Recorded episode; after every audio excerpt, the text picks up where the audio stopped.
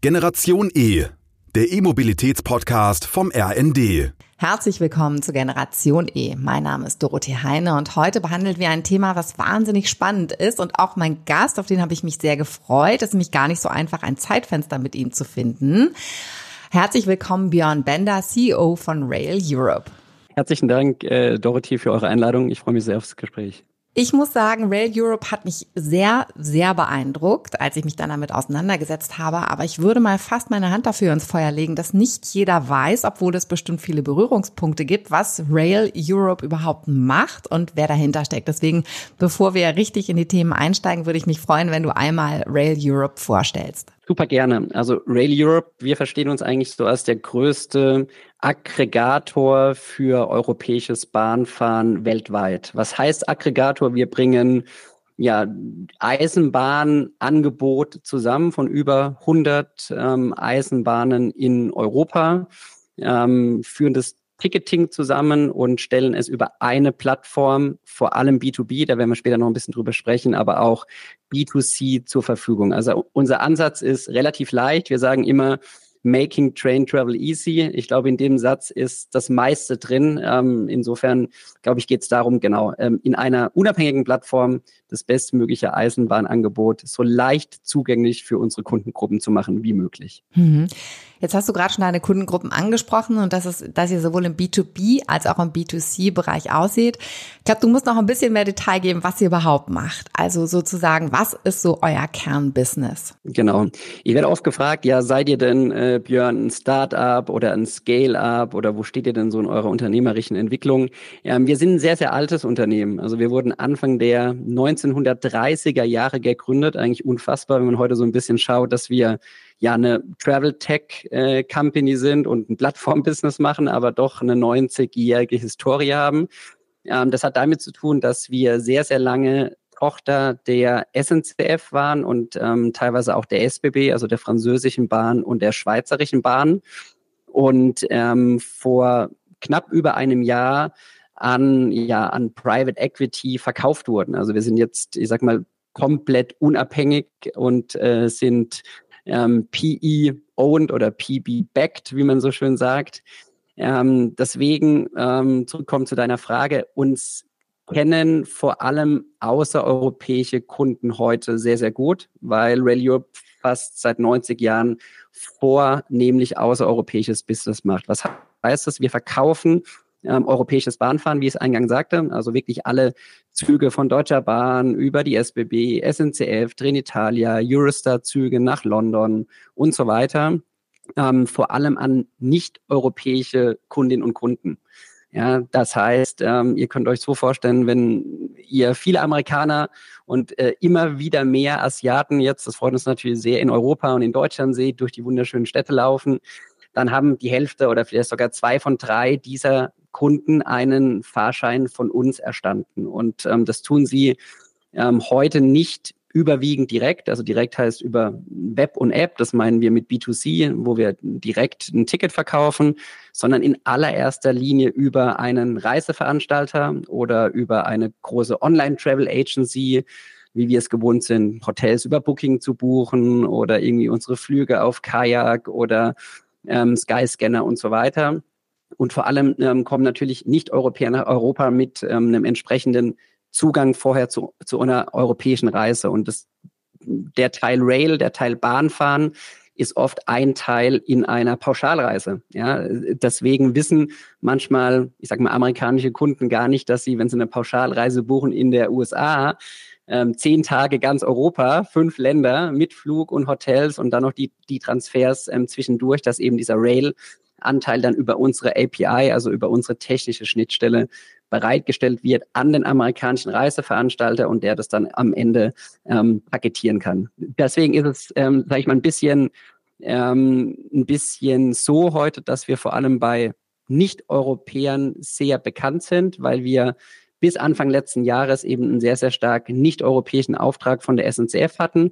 Und ich sagte auch, wir sind jetzt unabhängig geworden, wir sind jetzt irgendwie komplett äh, äh, Private Equity-mäßig unterwegs. Das heißt natürlich, wir werden mehr in Europa machen, wir tun schon mehr in Europa und wir sehen auch die europäischen äh, Kundengruppen genauso analog wie jede andere auf der Welt. Hm. Das wäre jetzt meine nächste Frage gewesen. Also für mich die schon sehr multimodal unterwegs ist, ist aber trotzdem das Bahnfahren jetzt immer mehr in Fokus gerückt, sozusagen auch in den Urlaub zu fahren. Und bisher ist es für mich relativ schwierig oder ist es immer noch relativ kompliziert, ähm, als Nutzer da eine Erfahrung zu haben, wo ich sagen würde, ach, das ist wie aus einem Guss. Also das ist ganz wunderbar. Und ich muss leider auch sagen, der Weg ins Reisebüro ist jetzt nicht meiner. Also ich bin dann doch immer noch so individuell buchend. Also meine Frage ist so ein Stück weit, wenn du jetzt auf Europa ansprichst und ich könnte mir vorstellen, dass ihr auch von dem aktuellen Boom partizipiert, dass das Bahnfahren immer attraktiver wird aus unterschiedlichen Gründen. Ist der Markt denn sehr fragmentiert? Also was ist so eure große Herausforderung, dann auch Tickets für den europäischen Raum zur Verfügung zu stellen? Das ist, glaube ich, erstmal wichtig ähm, und danke für die Frage, Dorothee, ne? das ein bisschen einzuordnen, was heißt eigentlich Bahnfahren im Moment? Ja, also ich bin 20 Jahre mittlerweile in der Branche, davon 15 Jahre wirklich in der Bahnbranche. Vorher habe ich in, im Aviation, also für eine Airline, äh, begonnen, also in der Mobilität schon sehr lange. Und natürlich hat sich der Blick, das Verständnis von Bahn über die Zeit komplett verändert. Ja, weil natürlich viele, viele Dinge, über die wir jetzt gesellschaftlich im Rahmen von ähm, Klima und vielen anderen Themen diskutieren, sehr, sehr stark jetzt auf die Bahn projiziert werden, was ähm, sehr, sehr gut ist, weil ich glaube, die Bahn eine Aufmerksamkeit erfährt, nicht nur in Deutschland, sondern wirklich in Europa, die es braucht, wenn wir ein wettbewerbsfähiges, ein modernes Eisenbahninfrastrukturnetz, aber vor allem auch Angebote am Ende schaffen wollen. Insofern ist das erstmal sehr, sehr gut. Die Erwartungen, die damit einhergehen, sind natürlich sehr groß. Auch das ist auf der einen Seite gut, weil Ambitionen äh, zu haben ist sehr, sehr gut, aber viele dieser Herausforderungen werden vor allem auch die nationalen Eisenbahnen nicht von gestern auf heute und auch nicht auf morgen lösen können, ja, weil es sehr, sehr lange Zyklen sind, wenn wir um, über Infrastruktur sprechen, wenn wir über Eisenbahn, Rollmaterialbeschaffung sprechen, ne? Nachtzüge sind ein großes Thema und so weiter. Also viele Dinge, die wir uns und ich mir auch, wenn ich als Kunde sprechen darf, extremst wünsche, ja, und, und mit viel positiver Emotion beobachte, aber die eben Zeit brauchen. Und ähm, Eisenbahnfahren, vor allem international, und das ist unser Fokus, das vielleicht nochmal auch zum Verständnis, ja, ähm, wenn ein Kunde von Berlin nach München äh, jede Woche fährt, dann ist er wahrscheinlich bei der Deutschen Bahn und beim DW Navigator mit, ja, die, die, die, die aus meiner Sicht eine sehr, sehr gute App bereitstellen, gut aufgehoben.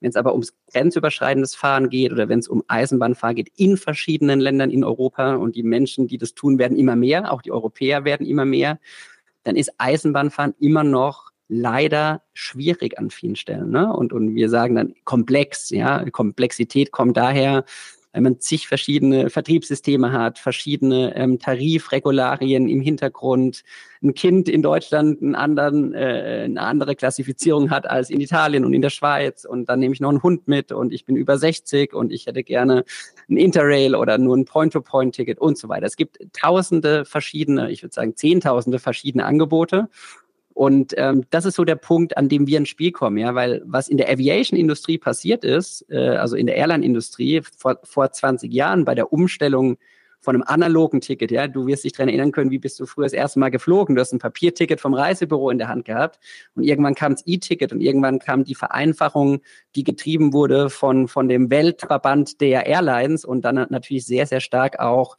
auf die ganzen ähm, Zwischenhändler Einfluss hatte. Da ist eigentlich die Bahn im Moment mittendrin.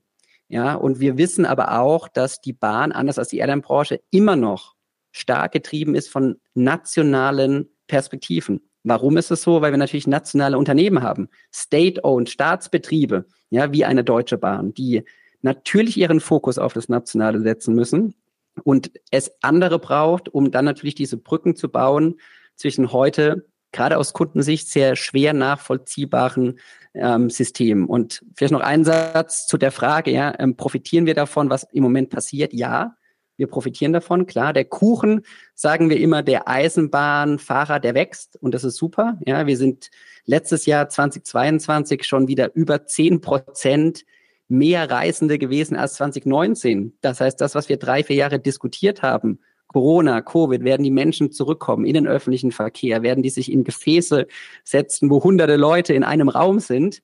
Ähm, über diese Diskussion sind wir eigentlich schon drüber hinweg. Ja, wir wissen jetzt schon, es reisen mehr Menschen in der Bahn als vor Covid. Und jetzt müssen wir es aber schaffen, diese Menschen erstens in der Bahn zu halten und ein so gutes Angebot anbieten zu können, was wirklich vergleichbar ist mit einem privat persönlich besessenen Fahrzeug im Thema Convenience. Ja, wo sollen wir da anfangen? Ich glaube, es wäre jetzt mühselig sozusagen ein bisschen darüber zu sprechen, wie so die einzelne User Experience ist, wenn man mit der Deutschen Bahn zum Beispiel fährt oder wenn man mal im europäischen Ausland fährt.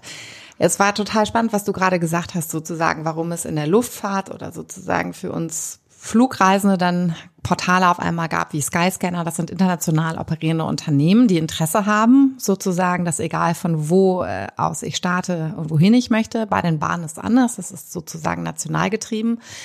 Aber haben die nicht auch den Druck, auch von den Kunden, dass das Reisen zwischen den einzelnen europäischen Ländern auch angenehmer wird. Also ich frage mich jetzt, weil in der Tat, du hast es gesagt, zum Beispiel Skyscanner, wenn ich mal irgendwo hinfliegen muss, weil es einfach nicht anders geht, dann ist es so ein Tool, was ich nutze. Wird dann Rail Europe so ein Tool sein? Weil ich habe so, ne, anfangs klar, Hauptaugenmerk bei euch war jetzt noch die internationalen Gäste, die nach Europa kommen und da dann sozusagen in ihrer Pauschalreise ein Ticket buchen. Ist jetzt für euch strategisch das nächste, dass ihr guckt, so Mensch, ihr werdet der, der Rail-Scanner ähm, sozusagen und versucht euch dann jetzt auch im B2C-Bereich zu etablieren? Ja, ich glaube, das tun wir schon und das tun ähm, neben uns auch ähm, sicherlich noch zwei, drei andere ähm, sehr, sehr gut. Und ich glaube daran, dass das aus Kundensicht eine ähm, vielversprechende Lösung ist. Ja, ich möchte den Bahnen und wie gesagt, ich komme aus der Industrie und ich kenne sehr gut die, die Herausforderungen und so weiter, nicht absprechen, dass es in kleinen Schritten auch international stetig Verbesserungen gibt. Ja, die, seh, die sehen wir auch. Ähm, die gehen aber zu langsam. Und die werden auch die nächsten Jahre aus meiner Sicht zu langsam gehen, weil wir Bahn aus einer Nationalbahn heraus nie europäisch denken können. Das heißt, ich glaube fest daran, dass es Dritte braucht, dass es unabhängige Player braucht, die auch einen sehr, sehr großen ne, oder eine sehr große Tech-Affinität mitbringen. Also auch große nationale Eisenbahnen sind jetzt nicht die geborenen Tech-Player, ja, ähm, die, die das vielleicht ein bisschen anders auch angehen im Thema, wie man ein, ja, ein klassisches Kundenproblem löst. Ja, wir sind hier in der Innovation unterwegs, also in einem klassischen Innovationsprozess, wo es ein Problem gibt und wo ähm, zu einem Problem Lösungen gebaut werden. Und ähm, ja, es gibt aus den Bahnen heraus getrieben Verbesserungen, das sagte ich eben. Es gibt auch auf der, sagen wir, auf der Verbandsebene der europäischen oder weltweiten, weltweiten Eisenbahnen Verbesserungen die es braucht, ja, weil nur wenn ich natürlich auch zum Beispiel ein gleiches, ein, gleiches Datenverständnis habe und, und Dinge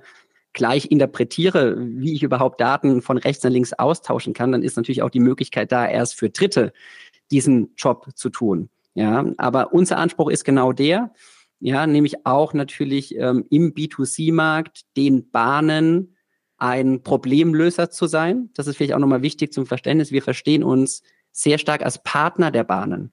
Ja, also wir sind nicht derjenige, der sagt, wir wollen der Deutschen Bahn die Kunden wegnehmen, sondern wir sind derjenige, der sagt, wir bringen euch, liebe Deutsche Bahn, Kunden, die ihr heute gar nicht habt. Ja, weil, weil Kunden abgestreckt, abgeschreckt sind aufgrund der Komplexität, weil Kunden dann lieber sich selbst ins Auto setzen oder vielleicht internationale gar nicht auf die Idee kommen würden, in Deutschland per Zug zu reisen. Das heißt, wir sind wirklich derjenige, der sagt, ja, wir partnern eigentlich mit den Bahnen, Punkt eins, auf Augenhöhe und wir bringen vor allem schnellere Ergebnisse und Lösungen, als es den eigenen Bahnen möglich wäre. Und ich glaube, das ist ein sehr, sehr guter Ansatz für uns, auch im Vergleich zu anderen, ja, um es da auch entsprechend abzugrenzen, was wir an Mehrwert bringen können. Mhm.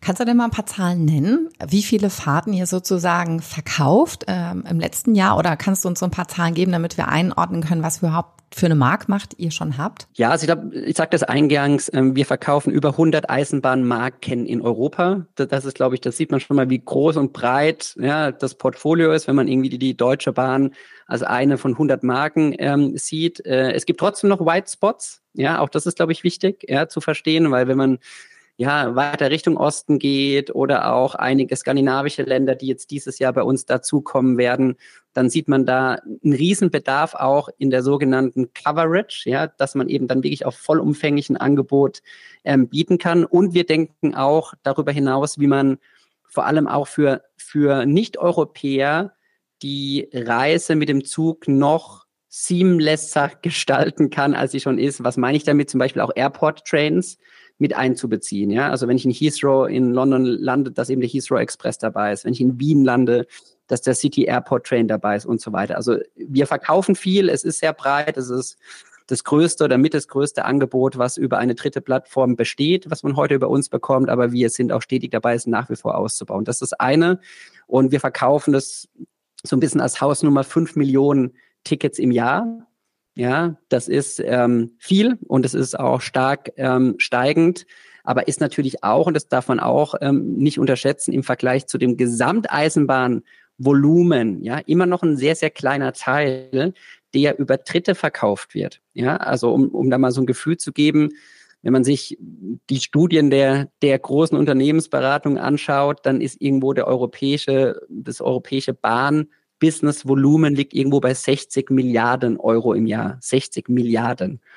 Und das ist meine persönliche Bauschätzung. Ich gehe davon aus, dass wahrscheinlich 50 bis 55 Milliarden, das heißt äh, der überwiegende Teil von den Bahnen heute direkt vertrieben wird. Ja, also daran sieht man, dass eben der dritte Teil vielleicht heute fünf, vielleicht ein paar mehr Milliarden ausmacht. Und ähm, auch die Vereinfachung oder die Komplexitätsreduzierung da noch nicht äh, am Ende ist. Das heißt, es gibt uns äh, Mut und, und, und vor allem auch Mut in Form, dass wir sehen, dass der Kuchen wächst, ja, von 60 auf 65 auf 70 Milliarden, Milliarden, um da irgendwie einen positiven Beitrag zu leisten. Mhm, verstehe. Also das sind ja interessante äh, Zahlen. Ich wusste nicht, dass das in der Tat so viel ist.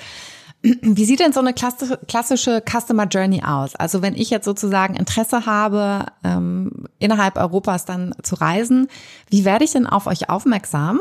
Ja, kann ich das überhaupt schon als B2C-User? Habe ich eigentlich schon rausgehört? Ja, das kann ich. Also wie sieht das denn aus? Weil äh, auch noch eine Frage, die ich daran anschließen möchte, die du vielleicht mit beantworten kannst, was du auch selber gerade schon gesagt hast jeder kocht so sein eigenes Süppchen und ich habe gelernt, dass wenn es um Daten geht und um Schnittstellen, das immer sehr angenehm ist, wenn es einen Standard gibt. So.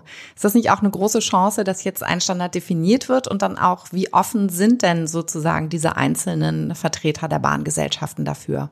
Fangen wir mit dem zweiten Teil an, ähm, deiner Frage. Also ich glaube, erstmal ist gut, dass die Standards gesetzt werden und die Standards auf einer europäischen oder Weltverbandsebene gesetzt werden und unabhängig gesetzt werden. Ne? Die Standards können nicht von einer Bahn gesetzt werden, die können auch nicht von einem Dritten gesetzt werden, die müssen von der Kommission gesetzt werden oder äh, von der European Travel Commission oder vom ähm, Weltverband der Eisenbahnen beispielsweise. Das ist gut, da passiert sehr viel gerade im internationalen Ticketing, wird aber auch dauern. Ja, auch da nochmal mein, mein Punkt von vorher.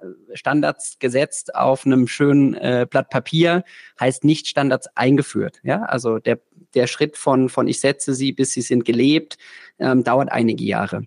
Ähm, die Offenheit der Bahnen, und das ist vielleicht sehr, sehr wichtig, warum wir uns auch so stark als Partner der Bahnen sehen, ist aus meiner Sicht sehr stark gewachsen und es ist wahnsinnig notwendig. Ja. Ich habe selbst viele Jahre für äh, Bahnen in den internationalen Vertriebsrollen arbeiten dürfen. Ich weiß, wir haben auch sehr verhalten an vielen Stellen geschaut, was wir mit Dritten machen.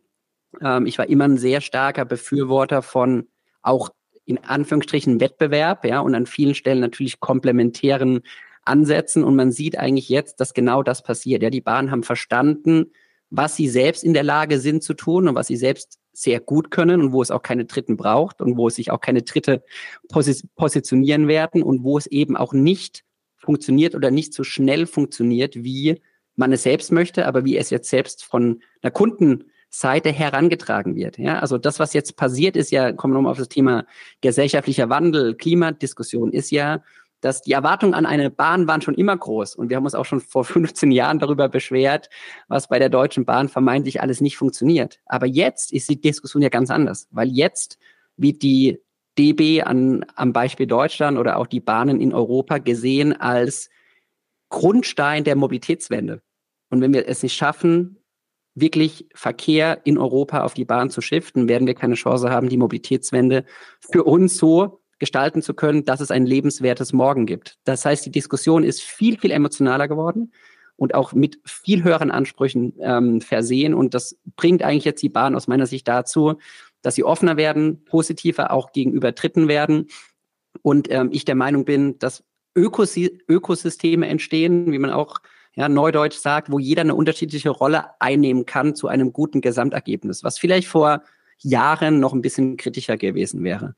Und wir sehen uns ähm, B2C auch als relevanter Player in der Zukunft, ja, um, um den ersten Teil deiner Frage noch zu beantworten. Ähm, ich glaube, was wichtig ist zum Verständnis, wir haben einen großen Fokus auf B2B gehabt. Das sieht man heute, wenn man sich unsere App herunterlädt oder, unser, oder auf unsere Website geht. Also die Funktionalitäten sind absolut state of the art. Du bekommst äh, jegliche Relation, die du brauchst, äh, in einem Ticketprozessvorgang. Ähm, also da äh, kann sich jeder gerne ähm, ausprobieren wo ich sage, wir sind äh, noch nicht da, wo wir hinwollen und deswegen ähm, investieren wir aktuell sehr, sehr viel, ist beispielsweise das Thema Frontend und User Experience etc., was aber dankenswerterweise ja Themen sind, die man leichter angehen kann, als wenn man im Backend nicht die entsprechenden Daten zur Verfügung hat. Ne? Ich freue mich immer, ein Unternehmen zu führen, wo wir sagen, ja, wir haben Frontend-seitig noch äh, Entwicklungsbedarf, aber zumindest im Backend haben wir das, was wir brauchen. Und da stehen wir eigentlich im Moment. Das heißt, was du, was ihr sehen werdet eigentlich die kommenden Monate ist, ähm, ein starkes Invest in das Thema User Experience und auch ein starkes Invest auf das Thema, wir sind eigentlich der Begleiter eines Kunden von A bis Z. Und wenn ich von A bis Z meine, meine ich wirklich von Informationen vor der Reise, bekommt jeder bei uns alles, was er braucht, um seine Reise zu planen. Und Z ist für uns das Thema After Sales. Und das Thema After Sales ist ein Riesenthema in der Bahn. Das heißt, was unser USP ist, was wir mitbringen, was unser Alleinstellungsmerkmal ist für den Kunden, ist, dass wenn jemand bei uns ein Ticket bucht, es irgendein Problem geben sollte, der, Tick, äh, der Kunde ist bei uns in der Obhut. Er wendet sich in unsere Kanäle. Wir klären im Hintergrund die Dinge, die geklärt werden müssen mit den Bahnen. Das heißt, all das ja, lange Prozesse, warten auf Refund mit einer Trinitalia, mit einem Eurostar, mit einer DB, mit zig verschiedenen Carriern, wenn man noch unterschiedliche Ticketstücke in einem Ticket hat, das entfällt, ja, weil wir das dem Kunden quasi wegnehmen und da legen wir auch einen großen Wert drauf, dass wir das Thema Kundenservice für uns auch als Alleinstellungsmerkmal weiter ausbauen. Das ist natürlich was, wovon ihr euch auch äh, sehr differenzieren könnt, sage ich mal, von anderen Anbietern. Aber es ist natürlich auch ein ganz äh, äh arbeitsintensiver Bereich. Gerade wenn ich mir das angucke, was man so ähm, dann doch noch erlebt bei der Bahn, einfach weil die Infrastruktur äh, auch ausgebaut werden muss. So, da will ich aber gar nicht drauf einsteigen, weil das ist ja auch eine sehr emotionale Diskussion, was so die Erlebnisse dann wirklich bei der Bahn angeht. Ich würde ganz gerne ähm, noch auf ein Thema zu sprechen kommen. Und zwar, wenn ich jetzt doch mal international unterwegs sein muss und von Hamburg aus sind es dann doch sehr oft Zubringerflieger, die ich habe nach Frankfurt oder nach München und dann geht es weiter auf einen anderen Kontinent. Da wird mir jetzt immer wieder auch mal die Bahn angeboten. So, ähm, beziehungsweise ich versuche natürlich innerdeutsch auch einfach überhaupt nicht zu fliegen, auch wenn ich zugeben muss, dass Hamburg München manchmal ganz schöne Geduldsprobe ist. Wie wichtig ist euch das denn? Oder was ist denn euer Gedanke dazu? Wird sich die Bahn wirklich durchsetzen gegenüber dem Flugzeug? Und was spielen da für Fakten mit rein? Meine persönliche Meinung ist, dass am Ende wirklich der Convenience-Faktor entscheidet über meine Wahl. Ja, und ähm, ich will hier gar nicht der Gast sein, der sagt, die Bahn äh, ist das Verkehrsmittel für alle Zwecke und die Bahn wird sich gegenüber allem durchsetzen. Ähm, ich bin ein Mensch, der reist wahnsinnig multi- und intermodal jede Woche. Ähm, ich bin überhaupt kein Fan der sehr stark emotional geführten Mobilitätsdiskussion, die wir an vielen Stellen ähm, haben weil ich sag mal, jedes Verkehrsmittel seine Daseinsberechtigung hat und man über, über Zweck und Intensität und so weiter natürlich sprechen muss und das wird sich sehr stark verändern über die nächsten Jahre und Jahrzehnte. Ja? Aber ich glaube jetzt zu sagen, die Bahn ist jetzt für jeden und bei jeder Reise und bei jedem anders immer das bevorzugte Verkehrsmittel wäre auch komplett falsch. Ja? Also ich glaube, da muss eine gute Balance gehalten werden.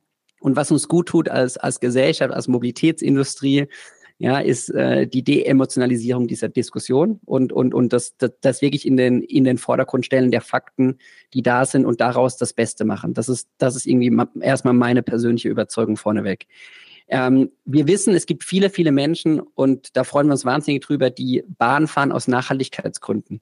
Und das ist, glaube ich, eine gute Basis, darauf aufzubauen. Wir wissen aber auch, dass Nachhaltigkeit nicht der Nummer, das Nummer eins, zwei, drei Kriterium ist für eine Verkehrsmittelwahl. Ja, wir wissen heute, dass nach wie vor Sicherheit, Preis und äh, Convenience darüber entscheidet, steige ich in ein Auto, steige ich in ein Flugzeug, steige ich in eine Bahn. Und das ist genau der Ansatz, an dem wir arbeiten. Ja, weil nur wenn wir schaffen, diese zumindest mal gefühlt vielen Herausforderungen, die eine Bahnreise mit sich bringt, äh, zu minimieren und ein, ein einfacheres Angebot zu schaffen, im wahrsten Sinne des Wortes. Nur dann werden wir die große Masse der Menschen bewegen können, vermehrt das Verkehrsmittel Bahn zu nutzen. Ne? Darum, darum wird es am Ende gehen. Und glaube ich daran, dass sich da eine Verschiebung auftut? Ja, die wird sich auftun. Ähm, warum? Weil ähm, ich glaube, ne, wenn du aus deinen eigenen Erfahrungen vielleicht drauf schaust, ich kann zumindest von meinen sprechen, ähm, Fliegen ist an vielen Stellen gerade für vermeintliche Einsätze oder, oder, oder, oder Zwecke auch nicht komfortabel, ja, weil ich eben nicht die Möglichkeit habe zu sitzen, zu arbeiten, zigmal umsteigen muss, nicht im Stadtzentrum ankomme und so weiter und so fort. Ja, ich glaube, dieses, die, diese, diese Brüche, die sind am Ende entscheidend auch, ähm, bin ich bereit, eine Stunde mehr Reisezeit oder vielleicht sogar zwei oder drei zu investieren, als am Ende dann irgendwie äh, vier, fünf, sechs Mal aufgestanden zu sein und wieder einen neuen Platz gesucht zu haben. Und es gibt äh, Länder wie Frankreich, die brechen jetzt voran, ja, die, die sagen, sie verbieten innerfranzösische äh, Flüge, wo die Reisezeit im Zug äh, kürzer als zweieinhalb Stunden ist. Da gibt's einige Beispiele, ja, Paris nach Nord, Paris nach Lyon und so weiter. Das ist dann quasi so ein bisschen der der, ähm, der Push-Faktor an der Stelle, ja, also das Regulatorium, was dann zuschlägt. Ähm, aus meiner Sicht sind aber die Pull-Faktoren ja viel, viel entscheidender, nämlich dass wir es schaffen, in Deutschland und ich glaube Berlin-München ist ein super Beispiel, ja, äh, dort jetzt einfach äh, wirklich eine Relation zu schaffen im ICE, die bei unter vier Stunden liegt. Da wird niemand auf die Idee kommen, glaube ich, nach Berlin Schönefeld zu fahren, wenn ich vielleicht noch im Westen von Berlin lebe und dann noch von München eine Stunde mit der S-Bahn rein oder auch selbst mit dem Taxi dauert es auch äh, genauso lange. Ja, das, ich glaube, diese Dinge werden sich, werden sich legen. Ähm, ich glaube vor allem der Punkt äh, äh Urlaubsreise, mehrere Personen, Kinder, viel Gepäck und so weiter.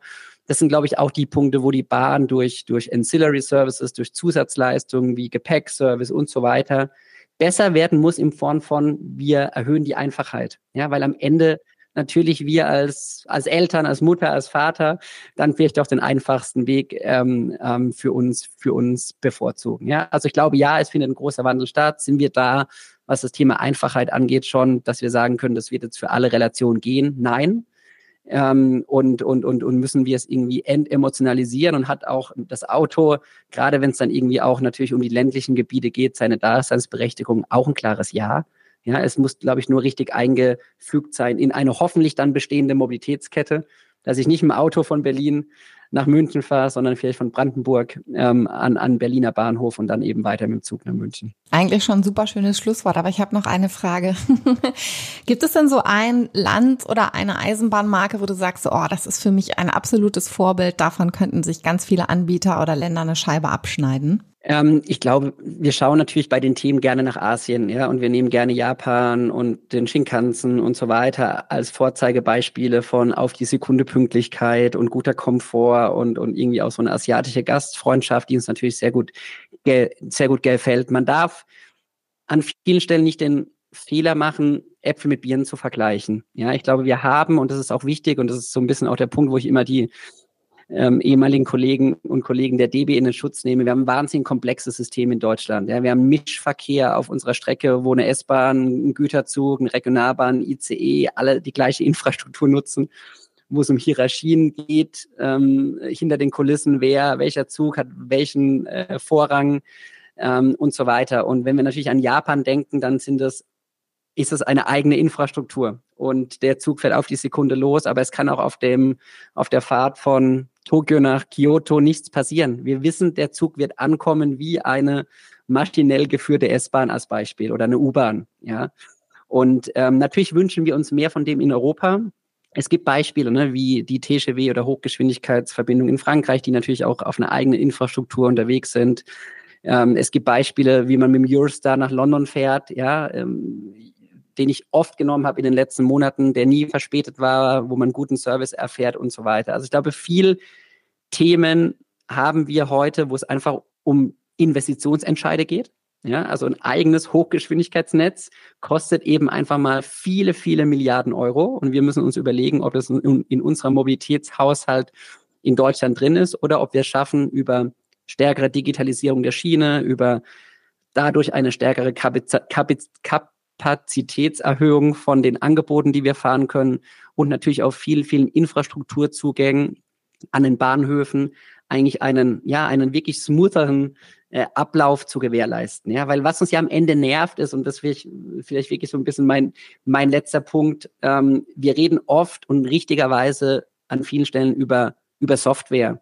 Und was muss die perfekte App können und was muss sie uns leisten? Und das ist auch unser Antrieb Rail Europe, weil wir daran glauben, dass wir einen Mehrwert stiften können. Und auf der anderen Seite geht es aber mindestens mal in genauso vielen Fällen um ganz klassische Offline-Themen, um Infrastruktur, um Beschilderung, um wie komme ich vom, vom Gleis zum Bus und wo treffe ich meine Liebsten, die mich abholen wollen und so weiter. Ne? Und all diese Dinge haben mit Einfachheit zu tun. Und nur wenn wir es das schaffen, dann können wir uns nochmal, können wir nochmal nach Japan schauen, viele Dinge nach äh, Europa holen. Nur dann werden wir schaffen, eben diese Einfachheit auf das Level zu ziehen, wo es dann am Ende erstens Spaß macht, Bahn zu fahren und wo es am Ende auch den gesellschaftlichen Impact bringt, den wir uns alle wünschen. Ja, das waren wirklich schöne Worte zum Schluss. Und ich glaube, da ist wirklich noch Luft nach oben, aber auch eine Riesenchance, dann jetzt es mit einem gewissen Tempo auch äh, zu realisieren. Also ich bin jetzt Feuer und Flamme. ich habe die Passion gemerkt, ich habe dich jetzt ja auch gesehen äh, für dieses Thema. Herzlichen Dank für deine Zeit und ähm, ja, ganz viel Erfolg für diese doch sehr komplexe Aufgabe in den nächsten Jahren. Super Spaß gemacht. Danke dir und äh, bis sehr bald. Ja, danke. Das war Generation E, der E-Mobilitäts-Podcast vom RND.